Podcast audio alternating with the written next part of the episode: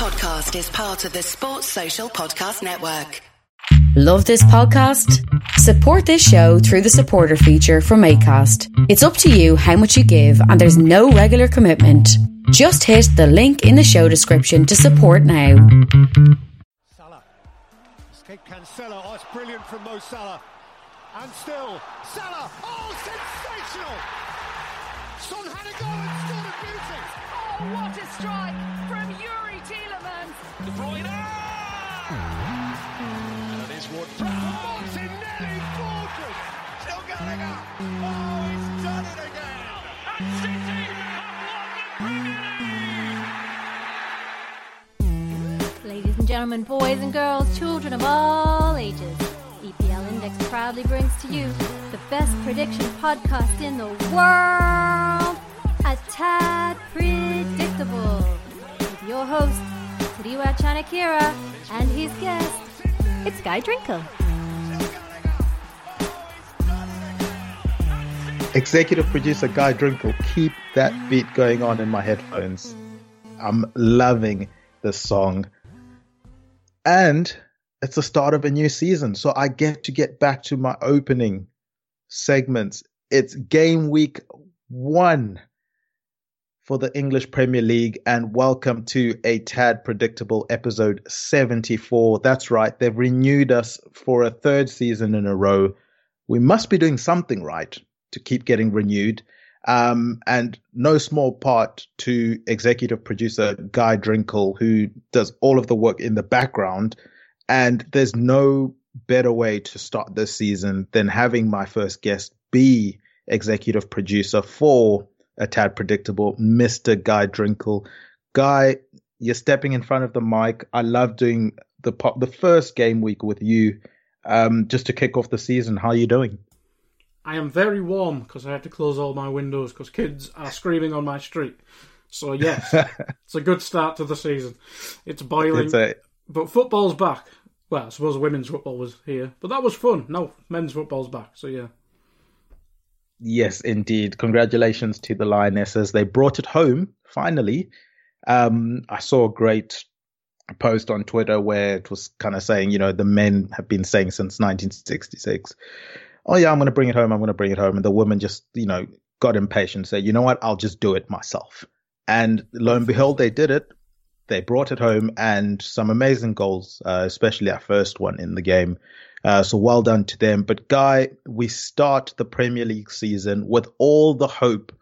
Every single team loves the start of the start of the season because it's about hope.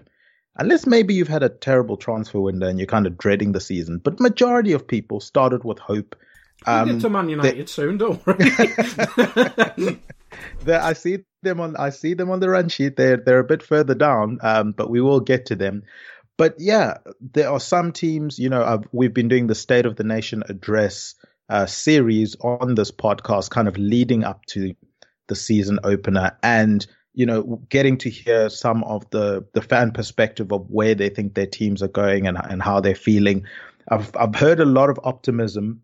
Um, we didn't have a Man United fan, so it would have been interesting to to hear their perspective. But there are teams that feel, you know, they can, uh, you know, if it's the likes of Spurs and Arsenal and Chelsea, that they could maybe get a bit closer to the likes of Liverpool and Man City. Obviously, Liverpool, Man City will be feeling bullish as as they have in in recent years. Um, you've got teams that could try and sneak into that top four or top seven. Um, you've got interesting teams coming up. Some of them doing business, some of them not doing any business. Uh, it, it, everything is shaping up for a really exciting Premier League season.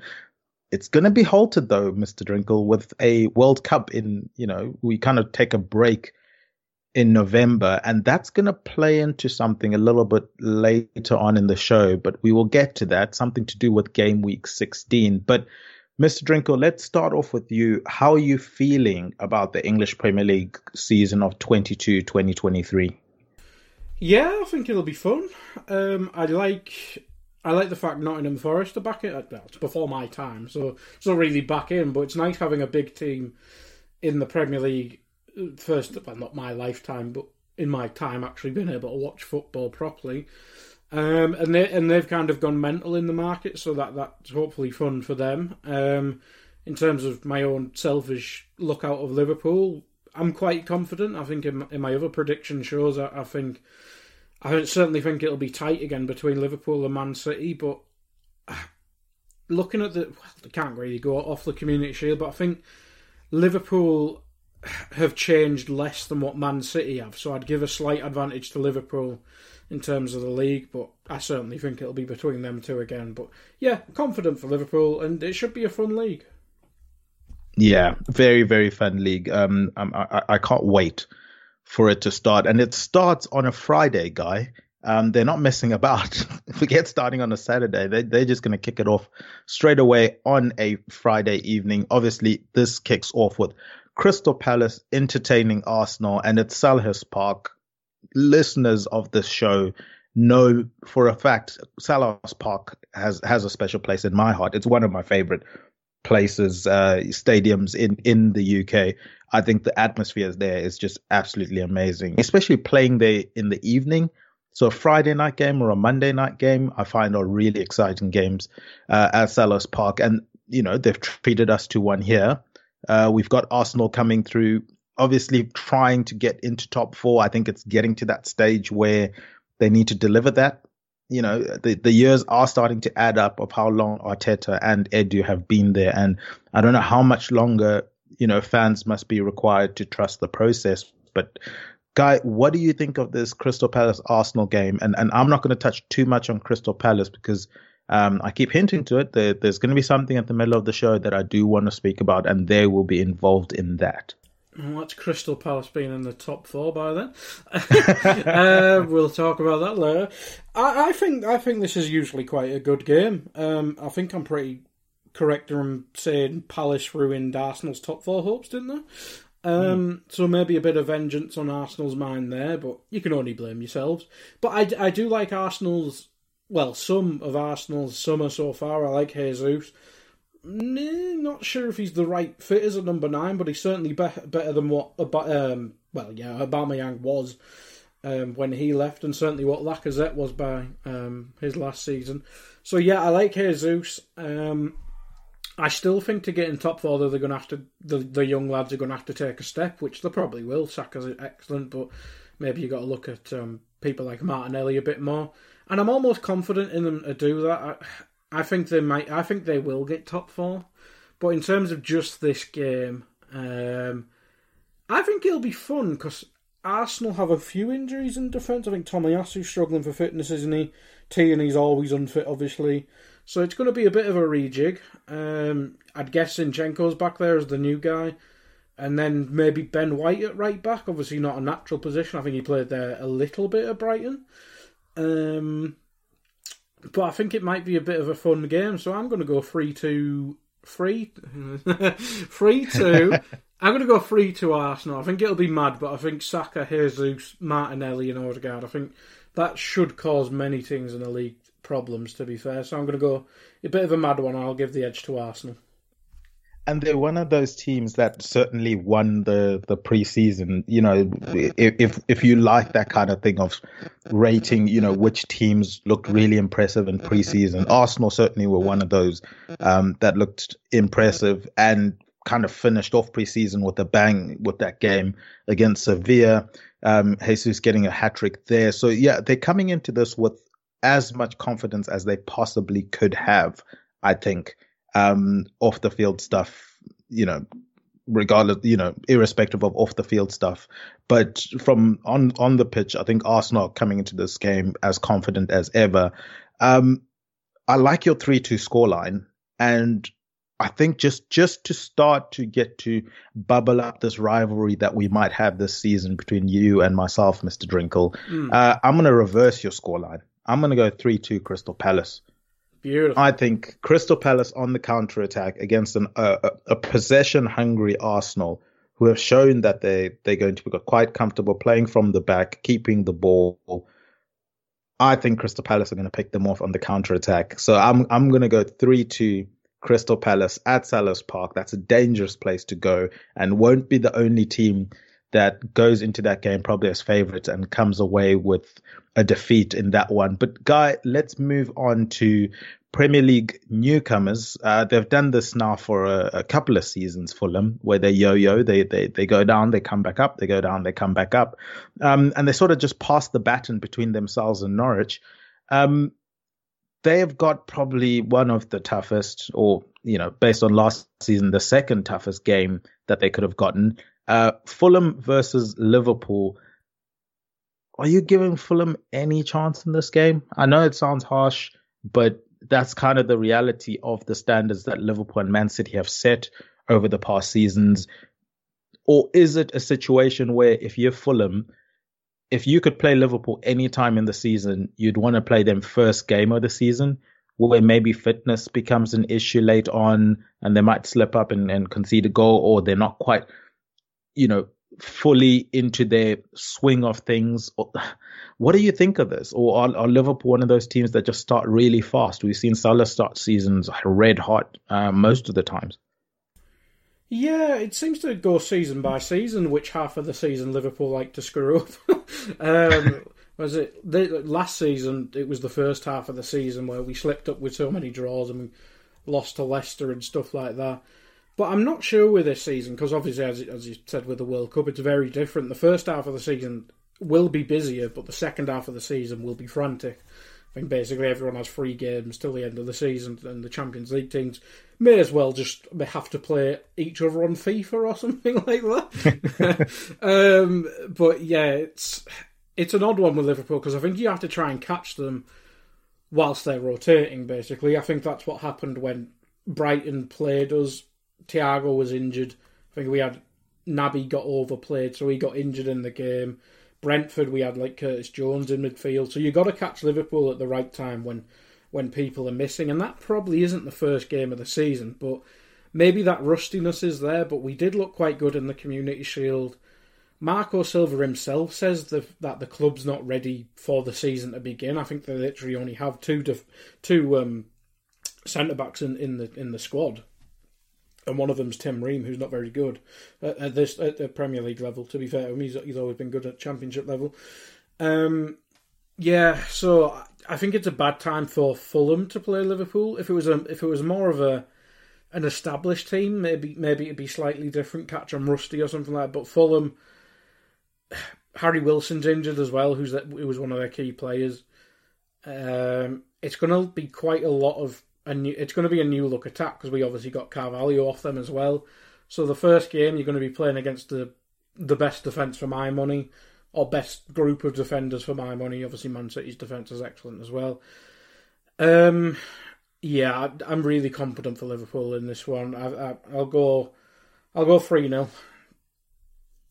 3 0. And just like that, we are harmonious all over again. I was trying to build a rivalry. I've got 3 0 written down here for a Liverpool win.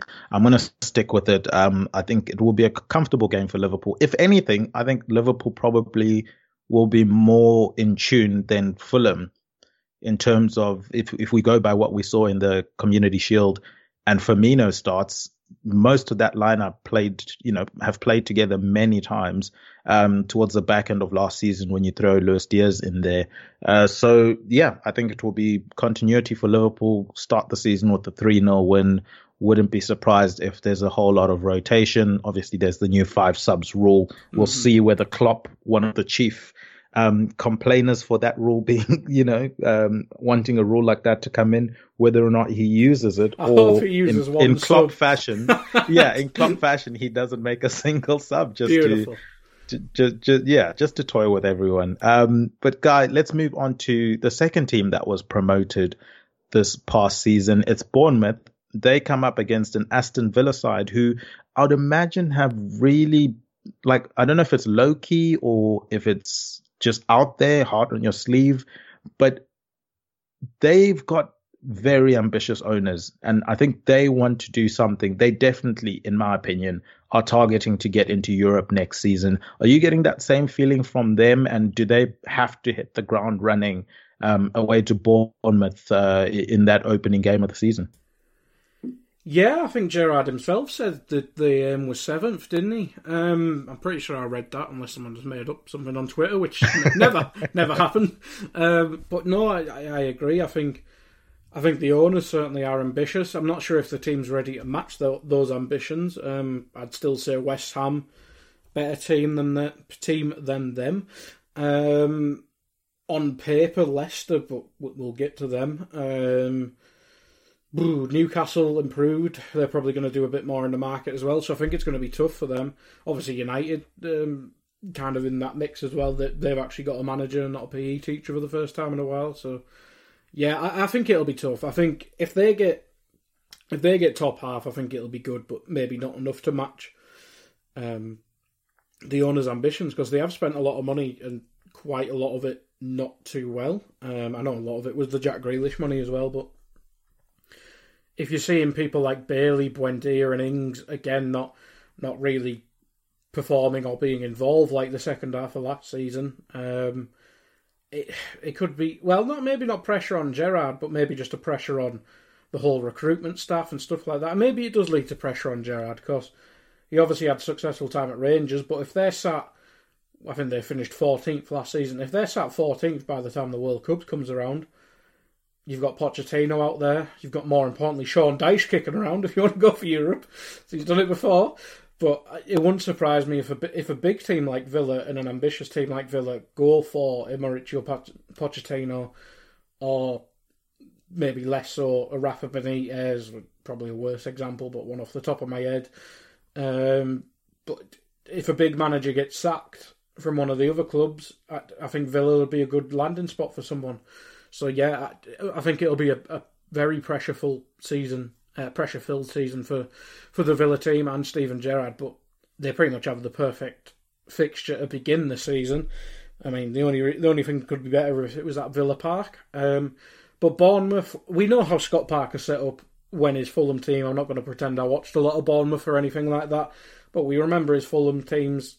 Based, I think he played three at the back or five at the back more, so made them really hard to beat um, and that, that was the strength. And then, by and large, he'll have to rely on Dom Solanke to get goals. Um, I'm not even sure who else they've got up front. I genuinely have no idea about the Bournemouth squad, but I'm gonna go. I'll go to. I'll go to one Aston Villa because I think Villa may have to find their feet a bit because. But I, I listen to a few FPL podcasts and it sounds like Villa chop and change quite a bit in pre-season, so maybe Gerrard doesn't know his team quite yet if it's going to be Bailey and Watkins with Coutinho behind them, or if they use two number tens behind Watkins or Ings or whatever.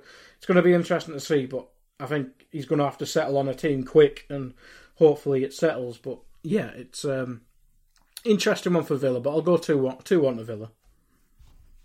Two one to Aston Villa. Yeah, look, it, I think it's going to be a tough season for for Bournemouth. One because they do have Scott Parker as manager, and I wasn't too impressed with his stubbornness um, when he when he did have Fulham in the Premier League and with Bournemouth, it, it kind of seems the same way in that I'll be interested to see if he is willing to be more adaptive. We know in the in, in, in the championship that his tactics and his philosophy works really well. Um, but that's when they're one of the stronger teams in the league. Whereas as they come up to the Premier League, they'll be one of the weaker teams. And sometimes you have to adapt We've seen other managers that haven't adapted their, their philosophy. They've kept it the same and it's worked for them. So it'll be interesting to see if it does work. But yeah, their, their transfer window leaves me a bit um, worried about keeping the same tactics. And, and if if we can only we can only go by you know what Scott Parker has shown us in the past, and that is that he is quite stubborn with the way he's mm-hmm. going to play. So I, I think they're going to struggle a bit this season, and in this opening game, I think they're going to struggle as well. Um, it it probably won't be pretty from Aston Villa, as you mentioned. There's a lot of change uh, in terms of personnel in in the starting lineup and trying to figure out the best, not just the, the, the best players to be in the team, but the best formation that's going to utilize all the players that they do have. Um, I've gone with a 1 0 Aston Villa win. I think maybe it will be a spirited effort from Bournemouth, but I, I do think Aston Villa sneak that one and, and kind of go on their charge uh, as instructed by their owners uh, to try and get into that um, European positions. But we'll move on to our next one, guy. We've got Leeds versus Wolves. Now, this game is interesting to me for for quite a few reasons. One, because of just the the the impact of the changes that happened to Leeds, um, losing Raphinha and Kalvin Phillips, probably their two best players. I don't know if Bamford would be will be arguing that or, or would have fancied himself in that be. conversation. well, you, you, know strikers, you know strikers.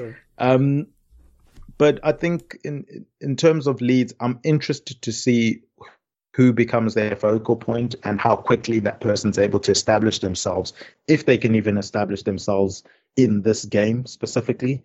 Um, against the Wolf side that we saw last season is very, very hard to break down. They they were stingy with their goals conceded last season, but again, a team that didn't really back their manager, and I wouldn't be surprised if they get a few shaky results that the manager will be sacked purely because they haven't backed him. And and if you're not backing your manager, it's usually a sign that you're willing to let him go if if, if anything goes wrong um, early in the season. So I think right off the bat, there's going to be pressure on Wolves to try and deliver for their manager to keep him in in in, in charge. And I think he, he is a decent hire.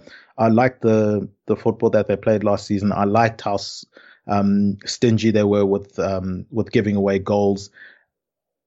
I'm gonna go with the one-one draw guy. I think I'm gonna I'm gonna be the first one to sit on the fence for the season. I know I've mocked you in the past about sitting on the fence, but I thought I'd sneak in my prediction before you gave yours because I, I had a feeling that you were gonna sit on the fence on this one, and I wanted to counteract that. I feel offended. Um, I mean, I was, but shut up. um, five all. um, no. Yeah, if Leeds had more of their team fit, I'd probably back Leeds. Because I think you're right. I think Wolves have had a difficult summer. They missed out on that Palhinha who went to Fulham. Um, they've only signed Collins from Burnley off the top of my head. It seems like they're going to rely a lot on, on youngsters they bought in either in January or last um, summer. I think Mosquera Chiquinho, I think that's how you pronounce his name. I think they're going to be waiting for them to develop. But they've already, they've already shipped off two of their other more high profile youngsters in um, Fabio Silva and uh, Ki-Jana Hoever. Um, so I, I, don't think either will be a huge miss, but it does weaken the squad, especially that Raul Jimenez is missing. I think he misses the first two or three months of the season. So that that's not good when you have literally no other striker. Um, but Leeds missing Stuart Dallas, Firpo, Luke Ayling, Sinisterra, the new guy, Adam Forshaw, Cody Drameh, Daniel James, and Liam Cooper. Um, maybe some of them will be fit, maybe some of them won't. Who knows? And you have the you have you have West Ham players listed as Wolves players, so that'd be good for them. um, but I don't. I'm not. Other than Raul Jimenez, I'm not sure, but he's obviously the key one. Um, yeah, it's it's a tough one. I, I would have sat right on the fence, and I'm I'm going to go one all. But if any, if if quite a few of them Leeds players are fit and they have somewhat of a team that resembles what it might actually look like, I may favour Leeds. You know, because they finished the season quite dramatically, quite well. Wolves were awful for the last half of the season because they had such a good start to the season, or first half of the season. Ah, screw it, I'll go one 0 Leeds. Oh, get different a home win for Jesse Marsch, yeah. uh, a win for soccer. Um, oh, I remember last season when Liverpool fans were saying, you know, if he if he beats Man City, we'll call it soccer for a week or something like. That. Anyway, we did. Um, and he did. Yeah. so we didn't. yes. Fair, fair. Um, that's one to keep an eye on as well in terms of if it doesn't go well at Leeds and it doesn't go well for the US at the World Cup. I could see Jesse Marsch taking that job. Um, maybe that's one to think about, guy, uh, for later on the mm. podcast. I'm just, I'm just, I'm just throwing it out there. Um, okay, Newcastle versus Nottingham Forest, the last team that obviously got promoted. Um, Newcastle, guy. Everyone thought they were just going to go crazy. They were going to sign their equivalents of the Robinhos of the world uh, on crazy money. They haven't done that. They've been quite quite quite sensible. quite strict, quite sensible and strict with how they spend their money.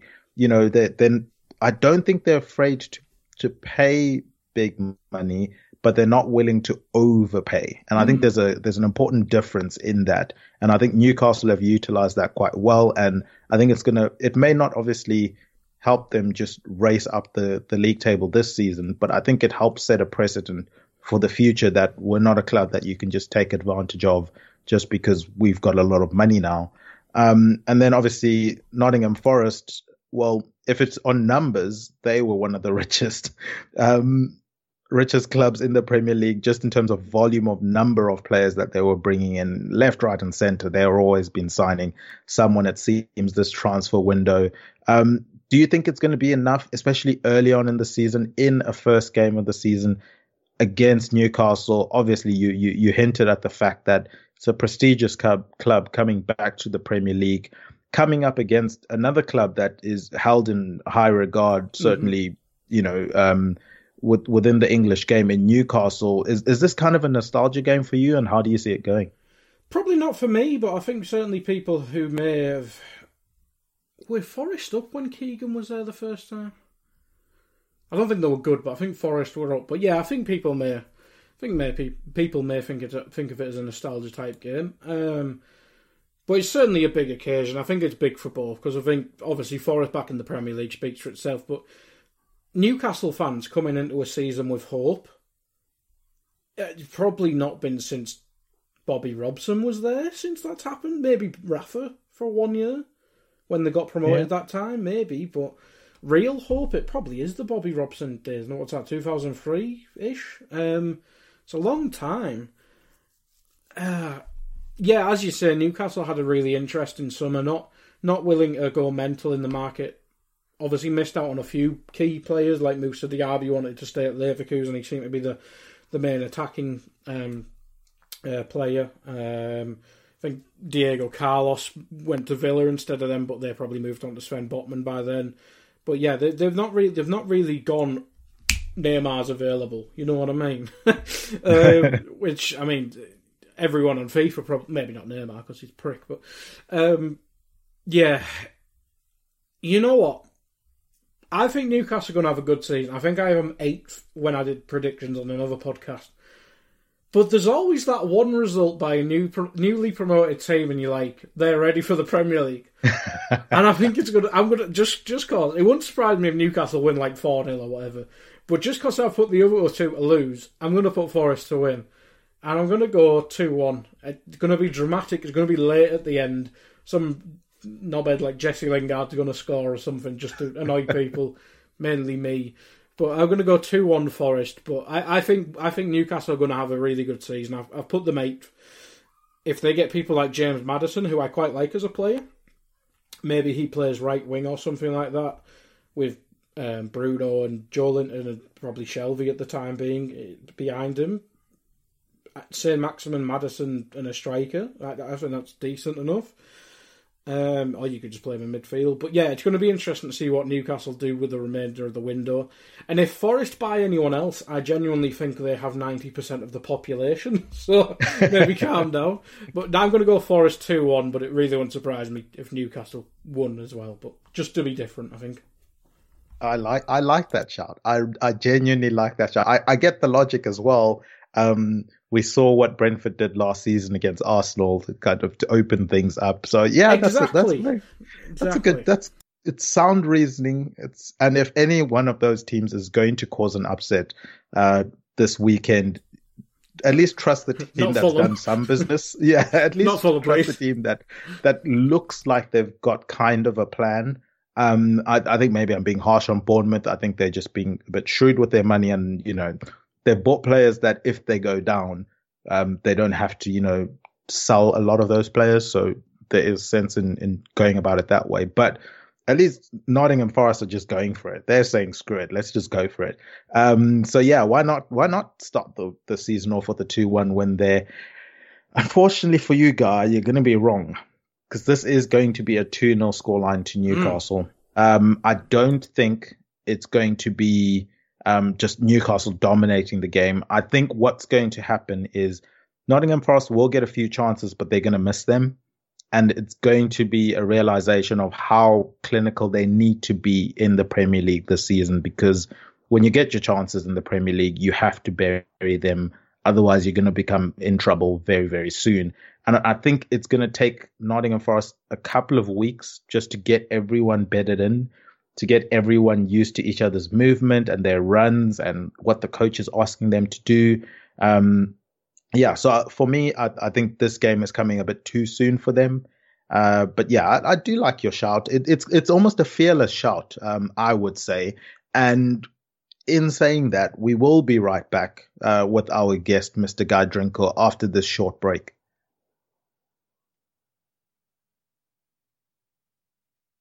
And we are back on a tad predictable. I mentioned, I teased the fearlessness of Guy's prediction in his last prediction there, Newcastle versus Nottingham Forest. Guy went with a 2 1 Nottingham Forest win in that one. And Guy, that's kind of eased us pretty well into this new segment that we have. Um, it, I, I, don't think it's got a name yet, to be fair. Maybe just fearless predictions is what I'm going to go yeah, with. Let's go with that. Uh, for the name of it, it, it, it, it was, it was deliberated on, um, you know, in the, in the pre, in the pre-recording meetings that we had, but, you know, throwing ideas out there, but never gave it a name. So that that that's brilliant. Um, but the fearless predictions game that we're going to play is a game, you know, between myself and Mr. Guy Drinkle, executive producer. Um, it's going to be run over the course of the season. So for this week, Guy, we are going to make some fearless predictions with regards to game week 16 um, so that's 12th November, um, that weekend of games, the 12th of November. And it's the last weekend of games before teams break for the World Cup. So we're going to make three predictions about what's going to happen in the league by that week. Um, and then we're going to make two season predictions. So by the end of the season, two things would have happened. Uh, that's going to give us a total of five. What we're then going to do is in about February, March, we're going to do another round of predictions for that short space of time towards the end of the season. And then we're going to revisit our two season predictions that we're giving today. And we basically are allowed to either keep the predictions that we have for the season or replace one of them um, with with with, with another prediction, and then those predictions, the two for the end of the season, are going to count as double points. So obviously those ones are quite key. You can decide, as I've mentioned, to keep them uh, locked to kind of lock them in for the whole season, or you will get an opportunity later on in the season when we do play this game again to replace only one of them. You're only allowed to replace one of them. Um, and, and throw in another new prediction into there. Obviously, not one that's already concluded or almost concluded. But yeah, how, how are you feeling about uh, fearless predictions? Very confident with my five minutes work before we started recording.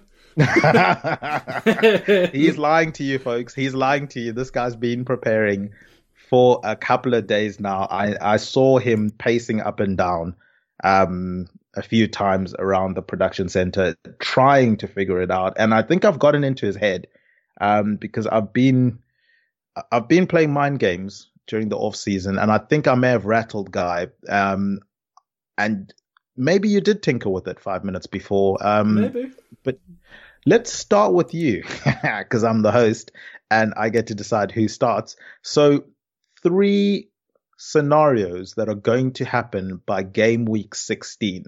Can you give us your first one? Sean Dyche is either at Wolves or Southampton. Right, I need to get this down because I don't trust you. Sean Dyche is at either Wolves or Southampton. At either Wolves or Southampton. Now, I have to give you credit there for not just saying that he'll be in the league, yeah. Um, that that is quite bold to bold. specify specify which teams he's going to be in. So by game week 16, Guy is predicting that Sean Dyche will either be at Wolves or at Southampton. And as you as we mentioned earlier, uh, Wolves haven't backed Bruno Lage, and that's usually a recipe for disaster if things get shaky. So I get the logic in that one. And then with Hasenhüttl, look, he's been flirting with the exit for for a couple of months now. He hasn't left He's yet. a but- nine nil away. I like I like away. Ralph, but it's it's been it, it's always there in the background, isn't it? it really is. All right, so that's Guy's first prediction. Yeah, that's a good start, Guy. Um, I like that shout. Sean Dyche obviously still looking for a job after getting fired by Burnley. Um, I'll go with my first by game week 16. I- I'll go with the firing then, seeming you've gone with a higher. Mm. Marco Silva will be fired. I think that's Oof, I I I think I think it's a safe one, and I'm a bit disappointed with myself, and I feel like I'm a bit rattled now. But the reason why I had gone with that one um, a while back, and I've, I've kind of stuck with most of the ones that I've that, that I've had in, in my mind for a while now, is Fulham were were were were a bit disappointed at the the method of just firing managers when it's not working and not giving them enough of an opportunity to fix it last time around. So I thought the logic this season would be let's let's try and keep him uh, as long as possible. He's done well for us in the championship. If we go down, he can get us back up pretty easily. So I thought that was going to be a strong one, but you came out the gate hot, and um, I'm I'm I, I'm now the one that's rattled, and I don't like that very much. So I'm gonna go with my next one. Um, hopefully this one's a bit more spicy than than the one that you've got there. Right, my next one by game week 16. Micah, Michael Olise will be leading the race for Young Player of the Year. Ooh, ooh, that's spicy. Thoughts? I like it. Thoughts? I like it. You Crystal Palace fanboy. I, I know, it. right? I I, love I it. was teasing it at the beginning, and that's why I didn't want to touch on Crystal Palace too much. But I think this is a season for him to break out. Um, obviously, they suffered with a lot of injuries last season, and and and speaking of it, you know, he, he had the the ankle injury recently. Um, but Vieira says he's going to be fine for the opening weekend, so hopefully that works out. And I think you know we know what the Young Player Award in the past you could be like 200 years years old and you could still win it, but I do think Michael Olise is going to hit the ground running for Palace, and he's going to be part of a Palace renaissance. And yeah, I think he's going to be leading the race for Young Player of the Year by game week 16. I like it. I, I Thank you. I have thought that. I just think they'll give it Phil Foden by default again, even though he wasn't nowhere near it last year. Um, but yes, I like it. I do like it. All right, give me a second one. The pressure's on. I, I think I'm fighting my way back into this one. It is. Mine's relatively boring. It's Yeah. basically your first one. Frank Lampard sacked by 16. Now look, Easy, easy money. Like I think that's a safe one. I I do think that that is a safe bet. Um, Frank Lampard to be fired. Do you want to bet? An ex- do you want to bet an extra point who sacked first between Lampard and Silva? Ooh, I'll I'll I'll I'll gamble on Take that. Take that bet. Yes, I like it. I'll take that bet. I No, think Note that. I think that's Silva. Yeah, so mm. I'll back my man. I'll Yes. back Silva to to last a little bit longer, and you you're gonna back Lampard to last longer. So who lasts longer? Oh, I, I thought we were doing it the opposite way. Oh, I know, I That's- know. It's that's kind of a cheating. oh, I get what you're saying. Yes, I get who what you're sacked saying. first yours, wins. yours actually Yes. makes sense. yes. So you want Lampard to sack. Be sacked. you want Lampard to get sacked first, Yes. and I want Silva to get sacked first. Yes. Okay, that makes sense. That makes sense. Um, okay, I like We that one. make that more It's- interesting, didn't we? I like that. Yeah, it, it because you know firings. It's not the nicest thing. You don't want to see someone lose their job and all of that. Might as well make fun of someone's Um, misery. Look, yeah, let's let's raise the stakes. Who gets fired first? Um, right. So, guy, let's go with your third one. Uh, pressure's on. I think it's kind of one-one in terms of spice levels here. yes. Um, let's go with a really, really spicy hot tamale here. It's still a free horse race for the league by game week 16. Ooh, are you brave enough to to say the teams? Tottenham and the ah. two usual lads, obviously. And a three horse race. Yeah. yeah. Well, you know what? City do tend to start slow. Mm. So that might give teams a chance to to kind of Chelsea, get some Chelsea points was ahead. still in it about November, if I remember correctly. Mm-hmm, mm-hmm, mm-hmm. And just out of curiosity, obviously, this, this, you know, you might want to play this card later on when we play this game again. But do you think Spurs hold on much longer than that? Like, uh, how are you kind of Um, seeing this one? I think once it get the season gets busier in the second half, I think they'll fall away. So I don't think they're used to that rotation. I think they'll overplay Kane and Son, and they're they're kind of built for it. But if Kane picks up a knock, I'm not a fan of Rich Richarlison, but it's better than the options they've had for for years. But I think they won't deal with that as well. They've got the added Champions League in as well. I know Conte doesn't have the best record in it, so maybe they're in the Europa League or something by then. But I, I think I think they may push for like a, a League Cup or a FA Cup, but then trying to solidify, third by the end of by the second half of the season. So I think they'll die off about Feb. Let's say February. Interesting stuff. Okay. Yeah. No, I like that shout. I like that shout. Uh, Tottenham obviously have done some business in the transfer window. Um, didn't end the se- the preseason too well with that loss to Roma, but, but I don't think that should be bothering them too much. And as you say, at the beginning of the season when it's not quite Champions League heavy, uh, especially knockout phases, I, I do think their players will will do well. You know, in in the Premier League, they've got nice fixtures. I think. Right. My third prediction. Okay, here we go. So by game week 16, and I can hear Guy smirking in the background because he knows I was rattled by this 3rd Mhm. one just before we recorded, and, and he was trying to put pressure on me, but I'm I'm not going to falter here. So by game week 16, damn it, On by game spot. week. I know, I go. know. I've got two here that I'm looking at, and I and I need to be careful because I think that three horse race one has rattled me because I, I, do one. think Eric Spurs are Ten going Hag's to getting sacked. Come on. Nah, he won't. He won't. But by game week 16, Cristiano Ronaldo will only have started eight games for Man United, so half the games. Ooh, I thought you were going to say like League Cup games or something. Wow, no, I look. I mean, Ron, Ronaldo is a strong character. I think. I think that's a spicy one. What do you think? What what spice level are you giving me there out of ten? Rogan Josh. Ronaldo would have started eight games. Let's go Rogan Josh with that one.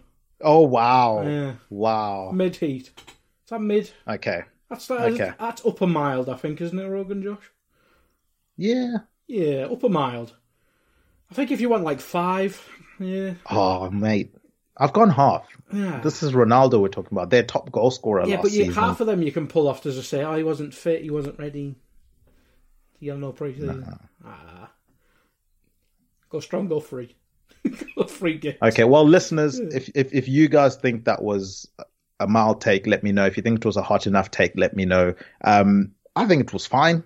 Uh, I think he has big standing in that group. We saw him come back from preseason, and I and you know what? Just as a precursor, I guarantee that Ronaldo is not being sold uh, before the transfer window ends. Obviously, Ooh. the transfer window is Oh, still that- going that's on. spicier. That's spicier to do. I like it. Okay, so I'll add it as a preference. Yes. Like Ronaldo will not be sold, and he will not, and he will only have started eight games for Man United. How about that? Yeah, he's going Because to Lisbon on a free. I always ask people, where's he going to go? Who's going to take him? There's only one club that I can see taking him that would satisfy his levels. I mean, well, two. Sporting, you've mentioned. The other one is Bayern Munich, and I don't think they want that heat right now. But they're the only ones that I can see that would be like, all right, we'll we'll take you. Um, but yeah, Ronaldo won't be sold, and he'll only start eight games for Man United by the by the end by game week 16. But what about by the end of the season, guy? So we've done the, the three by by week 16. Let's go with by the end of the season. Um, do you want to kick us off? Because I kicked us off. Or wait, you kicked us off last time. I so did. I'll kick us off. Um, Yes. This one is becoming less and less a hot take as the weeks go on, as I'm seeing lots of other people predicting it. So I'll save my hotter one for my second one. Um, I say that by the end of the season, Chelsea will not make top four. I actually agree. I agree. I, I predicted it. I think it. I think it is slightly hot because, well, they, as I said, they were in the title challenge before the fullbacks got injured. Um, but yeah, I, I, I think Spurs and Arsenal will finish ahead of them this year. Probably be proven wrong because Chelsea will just end up spending a billion pound buying a random left. I know he plays left centre back, but spending fifty mil on a left back for for no apparent reason, um, rather than just get a centre back. Um, but yeah, I, I, actually think I think I think Arsenal will click, and I think I trust Conte more than Tuchel. So I, I actually agree with that one. Interesting, interesting. Mm-hmm. Okay, so I'm, I'm, i like that one. I like my chances with that one. Um, yeah, my reasoning. I think um, there will be a bit of uncertainty at Chelsea. I think I don't know if they're going to stick to a back three, if they're going to go to a back four. I think that confusion alone is not going to be healthy. I think Kante, unfortunately, is not going to be as fit and available as they want him to be, and I think that's a big factor for them. Mm-hmm. Um, yeah, so I, am not seeing it, and I do think Arsenal's youngsters, despite my not rating Arteta you know, too highly, or at the very least not as highly as Tuchel. Um, I do think the youngsters will click enough to get into top four um, for them. And yeah, I have Spurs finishing third as well. So yeah, Chelsea will be outside of the top four. Now, Guy, what is your number one for the end of season? By end of season, this will have happened. I'm not sure which one's spicy and which one's milder, but I think I'll, I'll go with my, I think I'll go with my milder one. I'm going to go Everton relegated. Okay, okay. Now, question. Mm. So Everton relegated. Yes. Now, if you then lose the who gets fired first thing. No, but they're getting Big Duncan to replace. oh. Now, Okay, and and I'm gonna. I was smiling with your your shout for Sean Dyche will be either Wolves or Southampton manager because I think what's going to happen is Lampard gets fired and Sean Dyche takes over Everton. Um, that's my theory, and I think Sean Dyche will have enough to keep them up. So I do think it's I do think it's spicy for for the club that Everton are, mm-hmm. how long they've been in the Premier never, League, never been relegated, never been relegated. Um, I th- I do think that's a spicy shout. Uh, and I do think, unfortunately, you're going to be wrong because, yeah, I think Sean Dyche is going to get that job. Or, and I'll leave it as an or because it's going to tie into my number two extra hot hot take that's going to come up soon. But let's hear your one first. What's your second hot take? Brendan Rodgers will be sacked. Oh, the man that delivered them the FA Cup. Yes. They're just going to get rid of him like that us as Liverpool fans today will know there's a limit to the BS you can take. Kasper Schmeichel's gone, a la what he did in 14 15 with Liverpool, because Agger left. I think Reina left the year before, I think. Uh, but you see it, Kasper Schmeichel's leaving. It wouldn't surprise me if that, if if him and Vardy come to loggerhead. Is it loggerhead? Is that the right word? Um, mm-hmm but I, I, he has a history that I'm not sure how it went in, in, in Celtic because well I don't care about Scottish football, but at Liverpool he certainly had a problem with authority figures, and Kasper Schmeichel's probably the first domino to fall in that. So it wouldn't surprise me if he falls out with Vardy. Um, maybe Jonny Evans, but I don't think Jonny Evans maybe that explosive type like the other two are. But it wouldn't surprise me if that gets toxic quite quickly because I think it's only social media, but it is a good way to look at other fan bases. But they seem to be they seem to turn on Rodgers last season. I think they ended the season well, but they bottled Europe when they should have really got in the Conference League final. Um, and the league, they kind of just defaulted to the top half because other people bottled it around them. Um, but he under he underperformed in the league. They should have got top four, and we we've seen with their owners before they they are ruthless. I mean, the sack Claudio Ranieri. Uh, Claude Puel was doing a decent job, but I think getting Rodgers was obviously the right decisions, and he, he did improve them. But I, I, I think if they if they think they can attract, uh, I mentioned him earlier, Mauricio, Mauricio Pochettino, I, I think they'll jump at that. Um, so yeah, if they can attract a manager of better or similar standing to Rodgers, I, it wouldn't surprise me if he goes relatively early in the season because it can get toxic quite quick, as, as I've explained with the Liverpool situation. But by the end of the season, we might see Kolo Toure as a caretaker manager. Who knows? Oh, that could be that. That would be a spicy That's hot the take. dream. Kolo That would be Toure, fantastic. Kolo is Leicester manager by game, by game week 35. and look, you, you know, you've mentioned Wolves might be out of a manager. Um, Southampton might be out of a manager. Maybe a Hasenhüttl to Leicester or a Lage to Leicester. I mean, the possibilities do then get spicy if some of those managers become available and maybe Leicester aren't performing as as they have come to expect in recent history. I think one thing that might save him this season is that they don't have European football. So he might be able to just focus on the league and get a solid, you know, eighth or seventh finish, and and that's enough to keep him in the job. But I am worried the transfer window's still open. If there's one fan base Well- that needs the window to close right now, I think it's Leicester. The thing because with the thing with that sniffing. today, were, yeah, the thing with that, players. they're losing Schmeichel. He's going on a free. Fofana hinted today on his social media he's going to kick up a stink because I think he tweeted something about people are going to hate you when you do something for yourself or something like that. Um, but if Fofana goes, we we've experienced what he will buy at centre back. Mhm. It's not good. Well, to be Yeah. fair, Leicester have as well because he bought Vestergaard for like fifteen million. He's dreadful as well. So what's he going to do? What's he going to do with eighty million if they sell Fofana? What is he going to do with hundred and forty million if he sells Maddison? He's going to be and if mental. Tielemans goes to an Arsenal, it it could it could crumble. That's what I'm saying. If there is there's a team that needs the window to shut today, even though they haven't made signings, He's going to buy James just to just to just to stop them losing more players, I think they need this window to shut right now. Um, so yeah, that that's a hot take. Oh, I'll, I'll, I I'll can I throw one. can I throw in another one, but like not count it? Yeah, go on. Leicester's going to buy James Ward-Prowse for some stupid amount of money, Oh, like over sixty million. that's that's one to keep an eye on. I know it's on reserve. It's not one that counts, but yeah, that that is a spicy one. Right. To end off this segment of fearless predictions, the spicy one.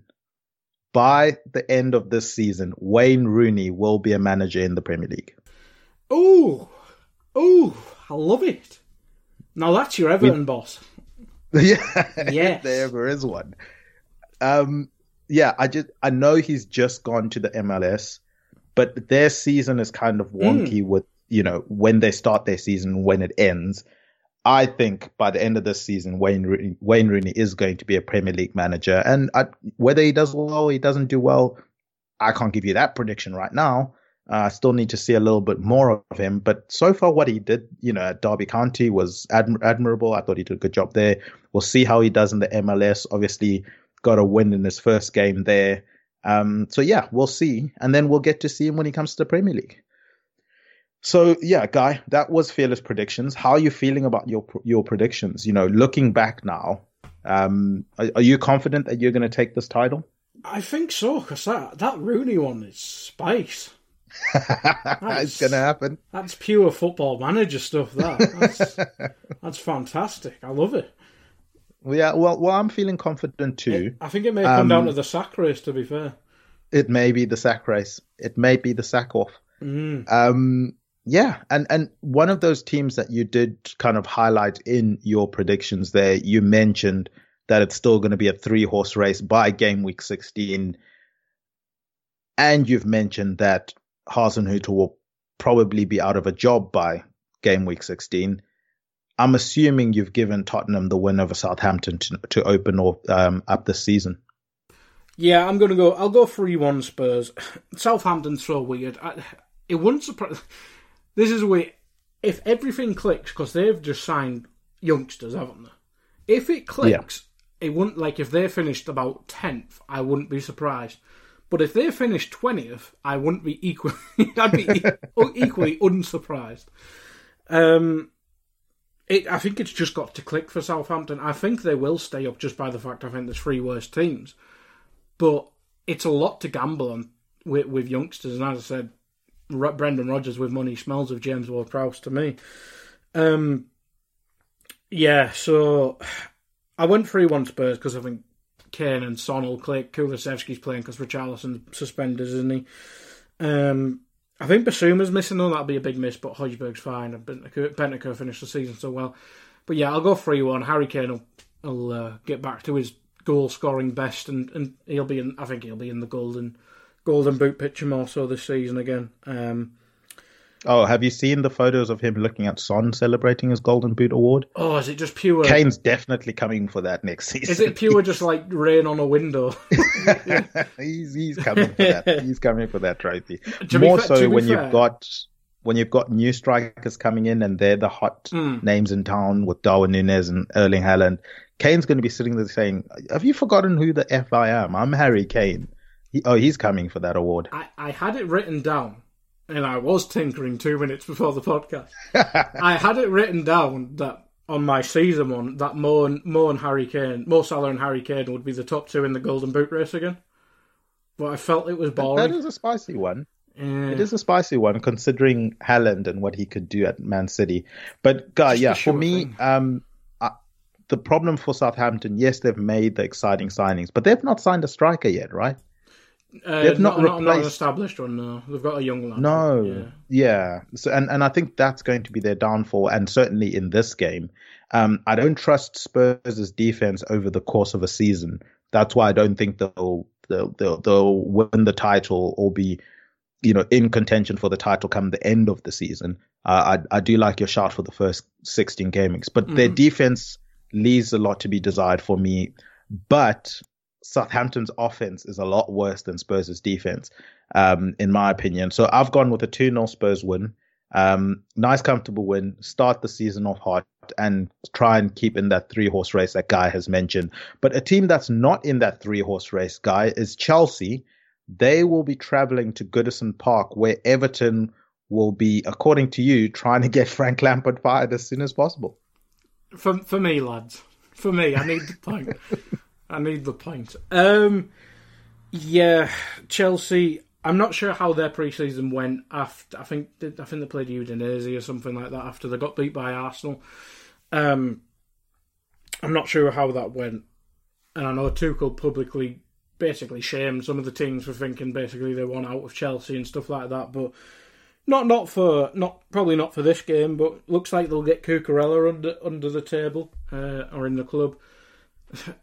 I'm just not sure. Obviously, they've missed out on de Ligt and Koundé and probably other defenders all all to all to Barcelona. Um, but they've missed out on so many, and it feels like Cucurella, Koulibaly, Silva is the back three with Silva in the middle. Doesn't feel like pre-planned. Then Chilwell, Reece James, that's good at wing back. Midfield needed working with because, as you said, Kante getting more injured every year. I like Kovacic is fantastic. I, if he was at Liverpool, holy shit, I'd blow my lord. Um, and then the attack. Will the attack click? Because I like Sterling. I think Sterling's dependable. Havertz has had the big moment of winning the Champions League for them, but week to week he's pretty shit. He just shit. Shit's too strong a word. He's pretty anonymous, and I think people maybe if I watched him closely, closer, I'd maybe appreciate him like a Bobby Firmino. But the only reason Bobby Firmino worked at Liverpool, he had Barner and Salah next to him. And I know I said Sterling's dependable, but 2022 Sterling's not as good as them two players I mentioned. And who's going to play with them? Mason Mount, who I really like, but he should be a midfielder rather than a, one of their main goal threats. So, yeah, I'm not sure how it's going to all click together for Chelsea, but they're playing Everton, who are crap. so I'm going to go, I'll go 2 0 Chelsea. Um, Calvert, I think Calvert Lewin's picked up an injury, unless it was Twitter making up silly buggers again. Um, so it's going to be Rondon up front. Yeah, that's Oh, not. Yeah, Dwight McNeil, Rondon, and Anthony Gordon. Uh, if Calvert Lewin's injured for any significant part of the season, uh oh, that's not good. Um, that doesn't even smell of championship. So yeah, it's I, I'm going to go two. Now I just don't see where the goals come from from Everton. I I like Tarkowski who they signed. I like McNeil, but if they're going to play free at the back, which some people have said because they bought Vinagre, who's more of a wing back, and um, their Scottish full Patterson's more of a wing back as well. doesn't really get the best out of McNeil. Um, so yeah, it's, a, it's an odd one for me. But I'm going to go 2 0 Chelsea. I have the same score. Uh, I agree with your reasons, so I, I, I don't think there's a need for me to elaborate more on that. Uh, that yeah, that Calvert Lewin one is is really bad for for Everton. They'll be hoping that he is able to make that game. I think he's currently 50-50 whether or not he plays. But Guy, let's move on to Leicester City, one of the teams for your by the end of the season fearless predictions. Um, they come up against Brentford. Are Brentford going to start the season the way they started last year with a win? Yes. um, I think so. I think if you wanted to play Leicester, I think it's whilst their star centre, well, only good centre back because Jonny Evans has been kind of broke by injuries. Only good centre back is kicking up a fuss. Your player of the season last year is getting touted to the richest team in the world, and he'll probably by all accounts, he's not turned that down. He's not publicly come out and say, "Oh, I'm committed to Leicester." Maybe it'll change. I, I think I heard they wanted to give him a contract extension, but yeah, it looks like Newcastle haven't been put off by anything, so why not? So if they lose, if they if them two have question marks about their Leicester future, you going in with Söyüncü and Ayoze Perez? Uh, yeah, not very so. not very good. Um, whereas Brentford, I think they have a few injuries, but they've still got Toney.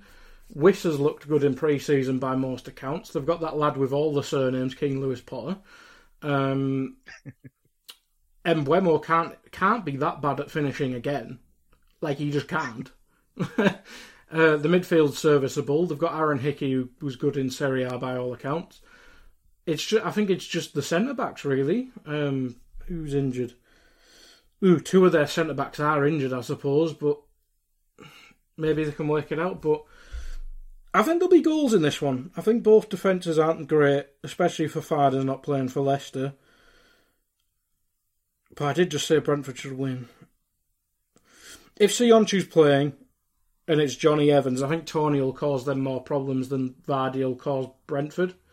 So I'm I'll go three two Brentford. three two to Brentford. Um, yeah, so and and kind of banking on Vardy to to deliver there.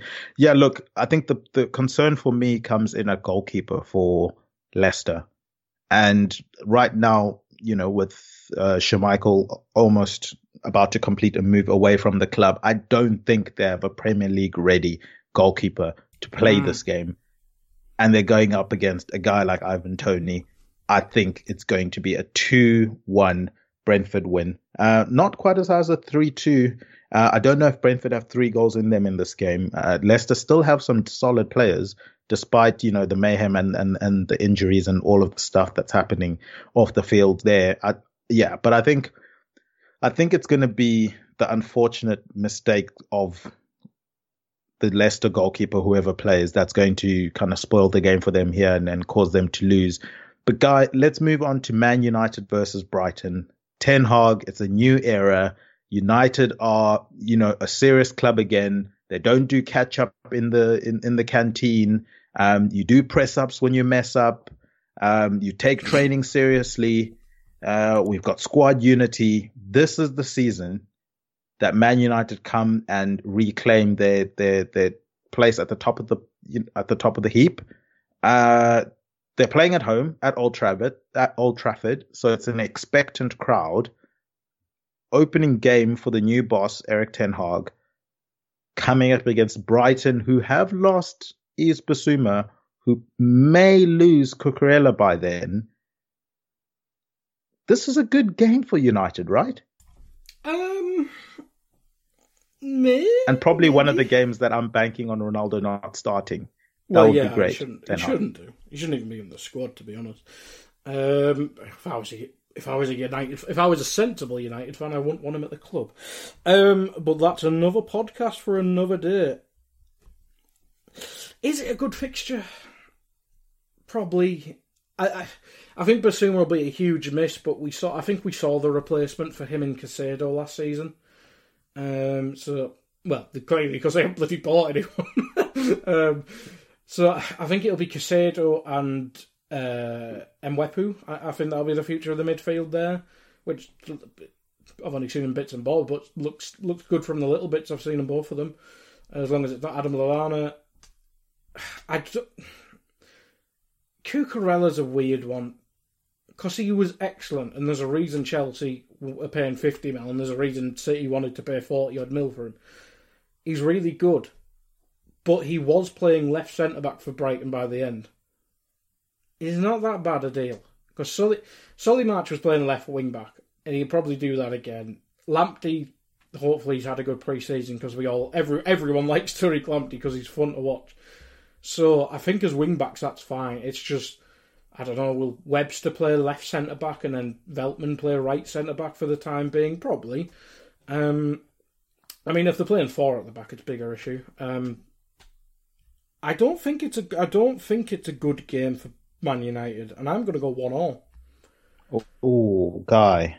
Yes, it's almost a spicy take for the towards the end of the podcast, but I.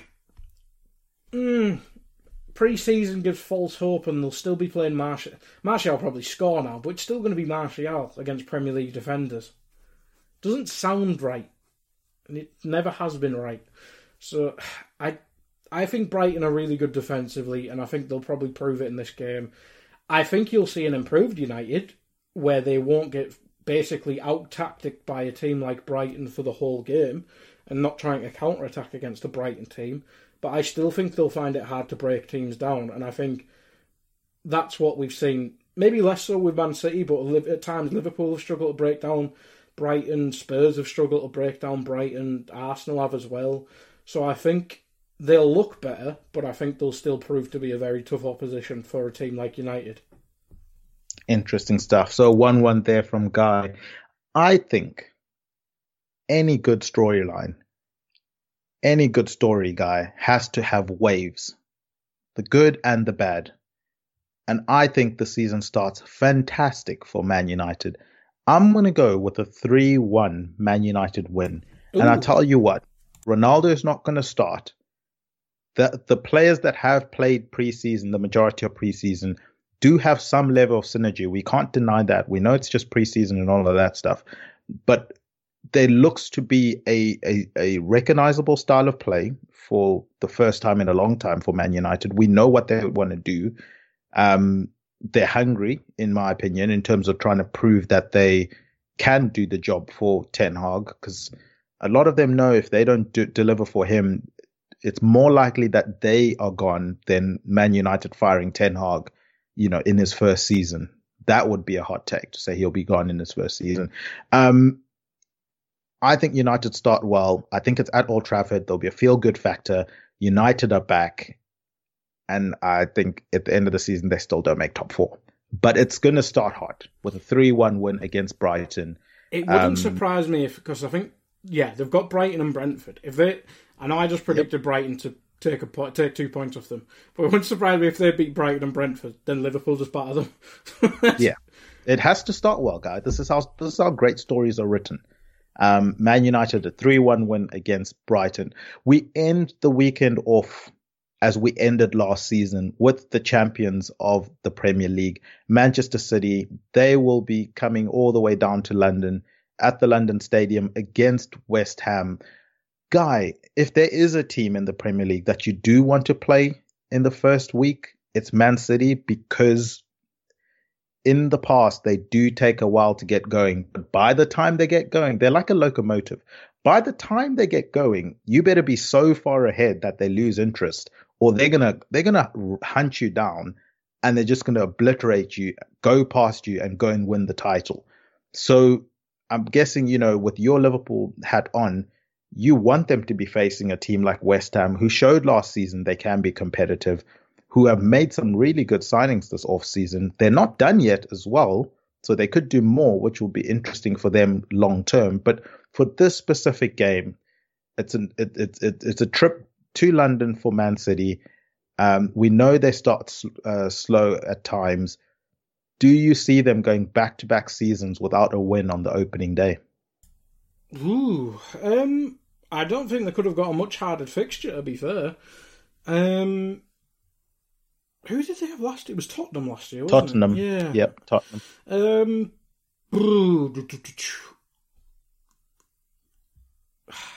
I don't know. I think City will win, but I don't. I think by getting Liverpool or well anyone, I think can finish above West Ham. But I think even West West Ham in a one-off game is probably more tough than probably a, a Chelsea four-man City. I reckon because just the way they play, it, it's very unique. Because I don't think Scamacca will be uh, flung straight, and I think it will be your Bowens and your Antonios just battering Ram. Um, and we know Laporte's injured. Um, Aké was probably had his best time in a while last uh, parts of last season. Um, I think it'll be a horridly tight. I think it'll be a horrid game for, for Man City. I'm gonna, I'll go two one City, but as you say, this could be anything. Um, I think you just got to back Man City because you just got to take the odds really. But it wouldn't surprise me if West Ham win. Um, it wouldn't surprise me if Man City tonk them. Um, but yeah, I'll go two one City. I think it would have been nice if uh, if that um, centre back they got, a West Ham centre back, wasn't injured because it would have been nice to see Zouma and him settle in. And pres- presumably Areola is going to be number one now because why would he sign if he was going to be the cup goalkeeper? Um, and City are miss- only missing Laporte, I think. Yeah, two two one Man City, but as I said, I think this one's probably the hardest to predict. Yeah, um, I'm going with a two-two draw. Mm. Um, I I think that West Ham's counter-attack style of play is really going to come to the fore in this game, and I think they're going to be quite physical in the set pieces and just in the game in general. And I think that might frustrate City a bit in this game, just the physicality that West Ham are going to bring. Um, yeah, I just I just see you know with the way City start start the season usually, and with how physical this game is going to be for them, I think they're they're going to end up drawing this one. Um, I think there's going to be a lot of to get a boxing analogy. There's going to be a lot of body shots thrown by West Ham that they're going to bank for the end of the game. By the end of the game, City will have known they've been in a game and they just won't have that extra bit that they usually have, you know, in the second half of the season just to see off a game like this. Uh, so I think, yeah, they come unstuck in this one. They get the draw and that would end game week one. But, Guy, if you want to be sure of not getting unstuck with regards to your, your, internet services, with regards to your VPN providers, I highly recommend that you link up with our presenting sponsors, Liberty Shield.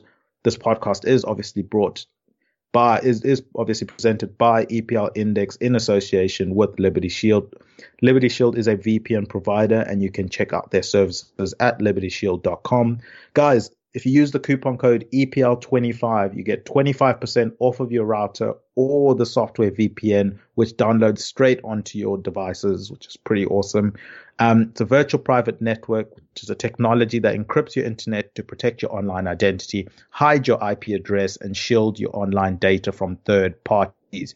You guys can change your location, you can avoid geo blocks and government imposed restrictions to access any website. And finally, go check out EPL Index Shop. You can find it on Etsy. And if you use the coupon code EPL10, you get 10% off at checkout.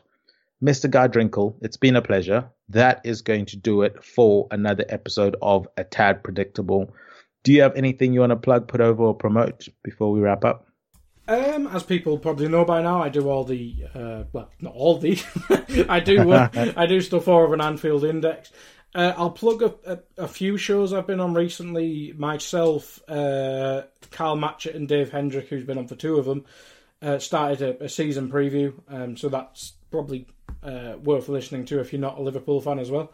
Um, so go check it. I've probably retweeted them, but go check Anfield Index. Um, they're just called season preview. preview. Uh, one's called the Big Six. One's called Mid Table Madness and I think the one that's coming out tomorrow is called Relegation Scrap.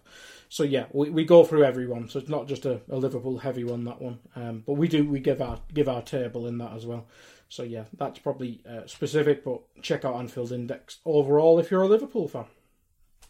Awesome stuff. Uh, guys, from my end, go and check out EPL Index website. We have match previews, post match reviews, player performances, and all of the news that you guys could wish for.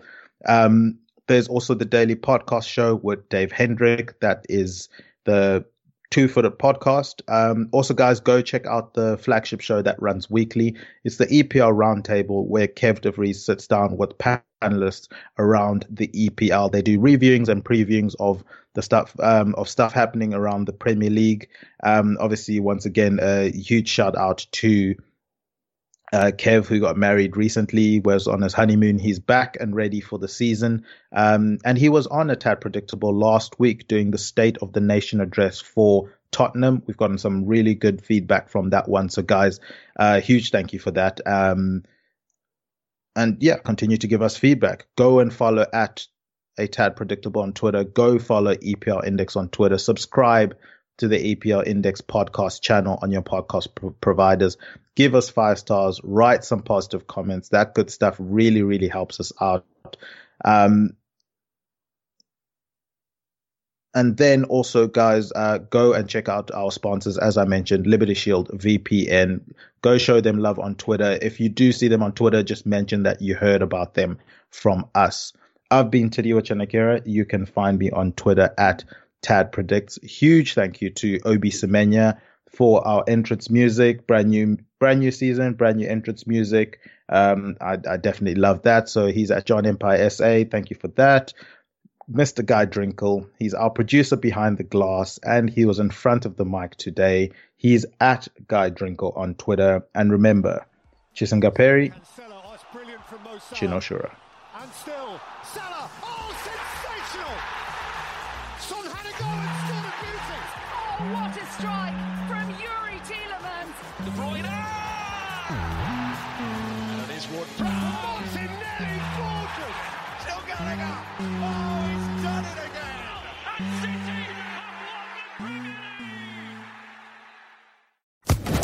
Social Podcast Network.